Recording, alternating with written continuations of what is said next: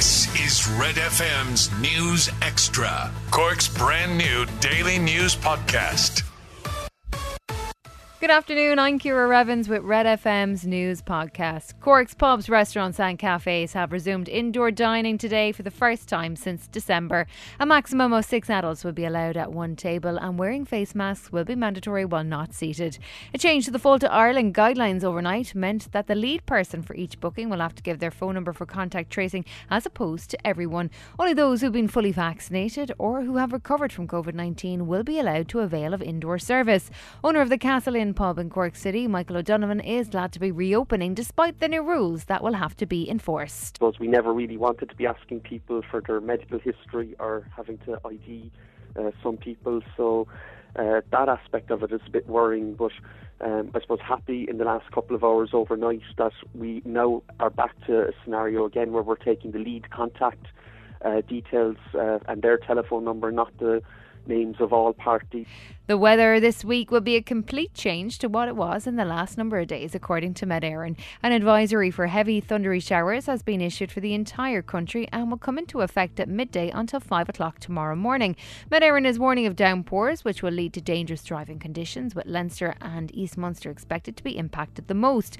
Meteorologist Emer Flood says it will remain unsettled for the rest of the week. We're going into a change to a much fresher air mass compared to last week, so people can expect it feeling a lot um, fresher fresher and much cooler with best temperatures in you know the high teens to 20 degrees at best but with the threat of heavy thundery showers um, particularly on Wednesday where they'll be likely to be quite widespread again Catch up on Cork with our new daily news podcast, Red FM News Extra. I'm Rory on Sport, and the draw has been made for the All Ireland Hurling Championship quarter finals. Cork having drawn to face Dublin, while Waterford and Tipperary will go head to head. Those games will take place on Saturday. The times and venues will be confirmed later on today.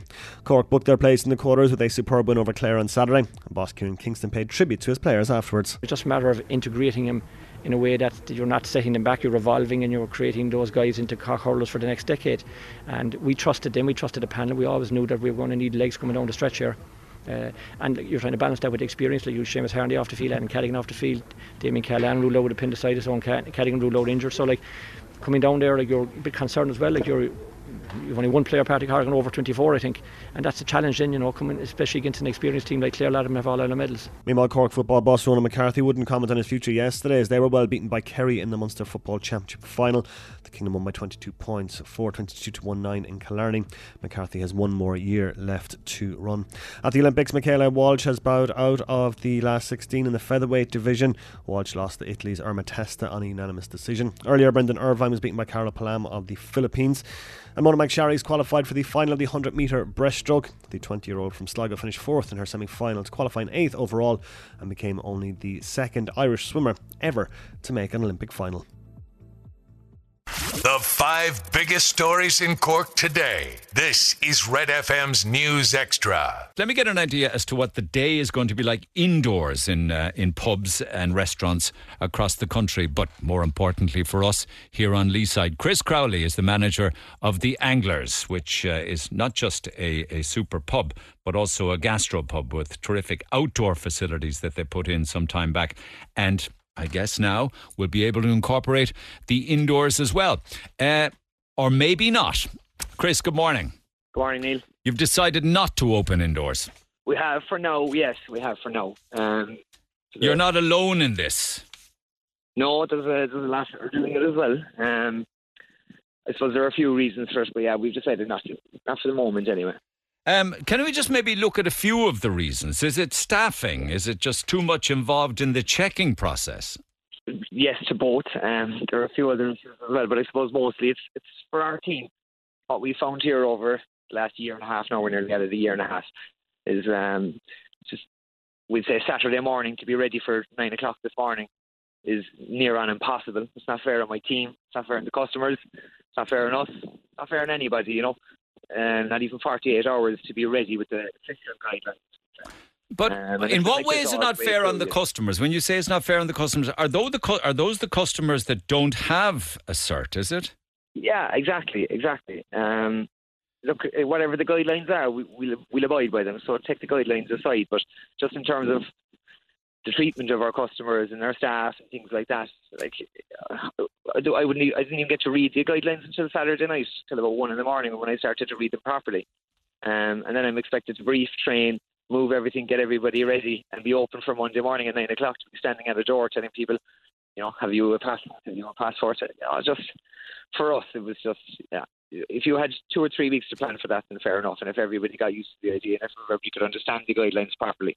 So this is this is a step too far because uh, up until now you've had to insist on a mask. Up until now you've been taking. Have you been doing contact tracing details, mobile? Your contact, yeah, you've been doing all that sanitizing, uh, having extra staff on, you know, to, to make sure that we can sanitize as much as possible and, and just to make it a comfortable experience. And for us, if we were to open inside today, given the fact that we just got the guidelines at the weekend, it wouldn't have been a comfortable experience. Yeah, yeah. You know, yeah. for me, you know, um, and look, everybody has the right to go inside and out, and everybody has the right to be vaccinated and not vaccinated. It's not. It's not even about that. It's not about the guidelines that are put on us fully. Um, it's about how they're delivered and the time frames they're delivered. It was the same at Christmas when we locked down. You know, the day before we were we were locked down for six months, and we found out the day before properly. You know, huge cost to the business with waste and, and everything, and lost a lot of our staff coming back. And so again, for us, it's about the information when we're getting it and when we're expected to implement it, you know. And, uh, and, and I know you're not going to open, but was there any movement over the weekend as to what, what tech would have been used to scan somebody's QR code? Um, yeah, well, again, just reading through what the vintner sent out to us, it, it seems uh, there's no app as such, but there's a website that I would have had to download on my phone. Or not download, but I would have to click on my phone and work my way through then as people were, were coming in at the door. So again, that's another person that you have to have on site on Monday morning just doing that job, you know, and to find out on Saturday morning that you needed to do that. Um, but surely that one staff member dedicated to that alone is worth it, considering the business you would drum up indoors from it. And what I found, uh, like we drum up business here pretty well anyway, so I suppose we'd be we'd be pretty busy all the time. But what I found, especially from the, the bookings that I saw coming through, and they all come through me, is um, that most people wanted to be outside anyway. Don't forget to like and subscribe to get Red FM's News Extra daily.